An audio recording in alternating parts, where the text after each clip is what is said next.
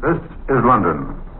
German bombers last night launched what was probably the most widespread air attack against England since the war began. Bombs fell on a town in the northwest of England, destroying several houses and causing an unknown number of casualties. A number of places in the southeast, a few places in the northeast and southwest, and in Wales were bombed. Some property was set on fire by incendiary bombs. This morning's official communique makes no mention of damage to industrial plants. There are no reports of German planes shot down.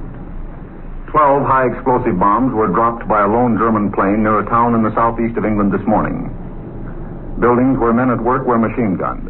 And there were some casualties. The windows of houses were blown in, and there was some material damage.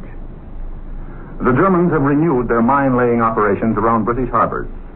This activity, coupled with their determined attacks against coastal shipping, are seen by some as a sign that the long promised invasion is not imminent.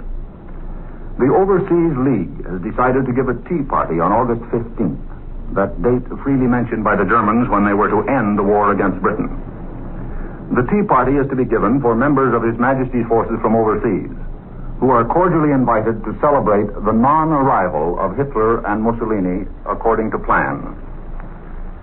In the days of peace, Britain had a number of distressed areas, regions that had been stripped by mining and industry and left as barren deserts where there was no work.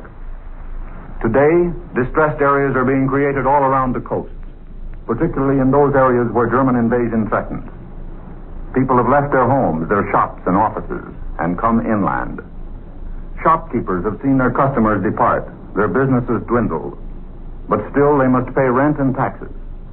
The government is being urged to provide some measure of relief for these new distressed areas in order that the nation as a whole may share the sacrifices imposed upon those who live and work, or rather who did, who did live and work, in the coastal areas. It's a problem which will tax the resources and the ingenuity of the government seriously during coming months. There's another problem which the winter will bring if there is no invasion, and that is how the morale and spirit of some 20 divisions of troops, many of them from overseas, is to be maintained during the wet, black winter of inactivity. We are assured by responsible officials that Britain will not go hungry during the winter. But it takes more than food to fight a war. Britain's immediate need is for munitions and machines, manpower in the factories rather than in the army.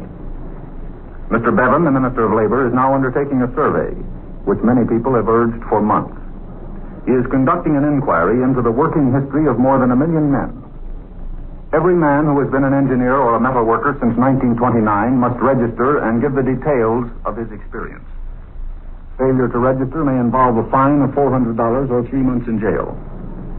The Minister of Labor wants to put all the men who have had experience as engineers or metal workers back to work at their old trades. And he has the power to tell them where they will work and for what wage. After repeated questions in the House of Commons and criticism in the daily press, Prince Frederick of Prussia, 29-year-old grandson of the ex-Kaiser, has been interned. He has been in England since the beginning of the war and has spent most of his time as the house guest of various distinguished British subjects. London diplomatic circles believe the four-cornered diplomatic crisis over the rich province of French Indochina will soon be resolved. Japan demands military, naval, and air bases in this region. The government of Marshal Pétain has not yet agreed. Native Tonkinese and Annamite troops are massing, and French submarines there have left their bases. While Germany is reported pressing the French to yield, China has answered by concentrating two or three armies at Yunnan to the north. They are believed ready to enter the French possessions the moment the Japanese move. Facing some 50,000 Indo-Chinese soldiers are two divisions of Japan's mechanized troops. The bulk of the Japanese Navy is now reported lying between the island of Hainan and the coast of Indochina. If Marshal Pétain resists, there appears no doubt that, Indo- that Indochina will become a battlefield. The diplomatic correspondent of the Daily Herald this morning declares that the men of Vichy will not resist.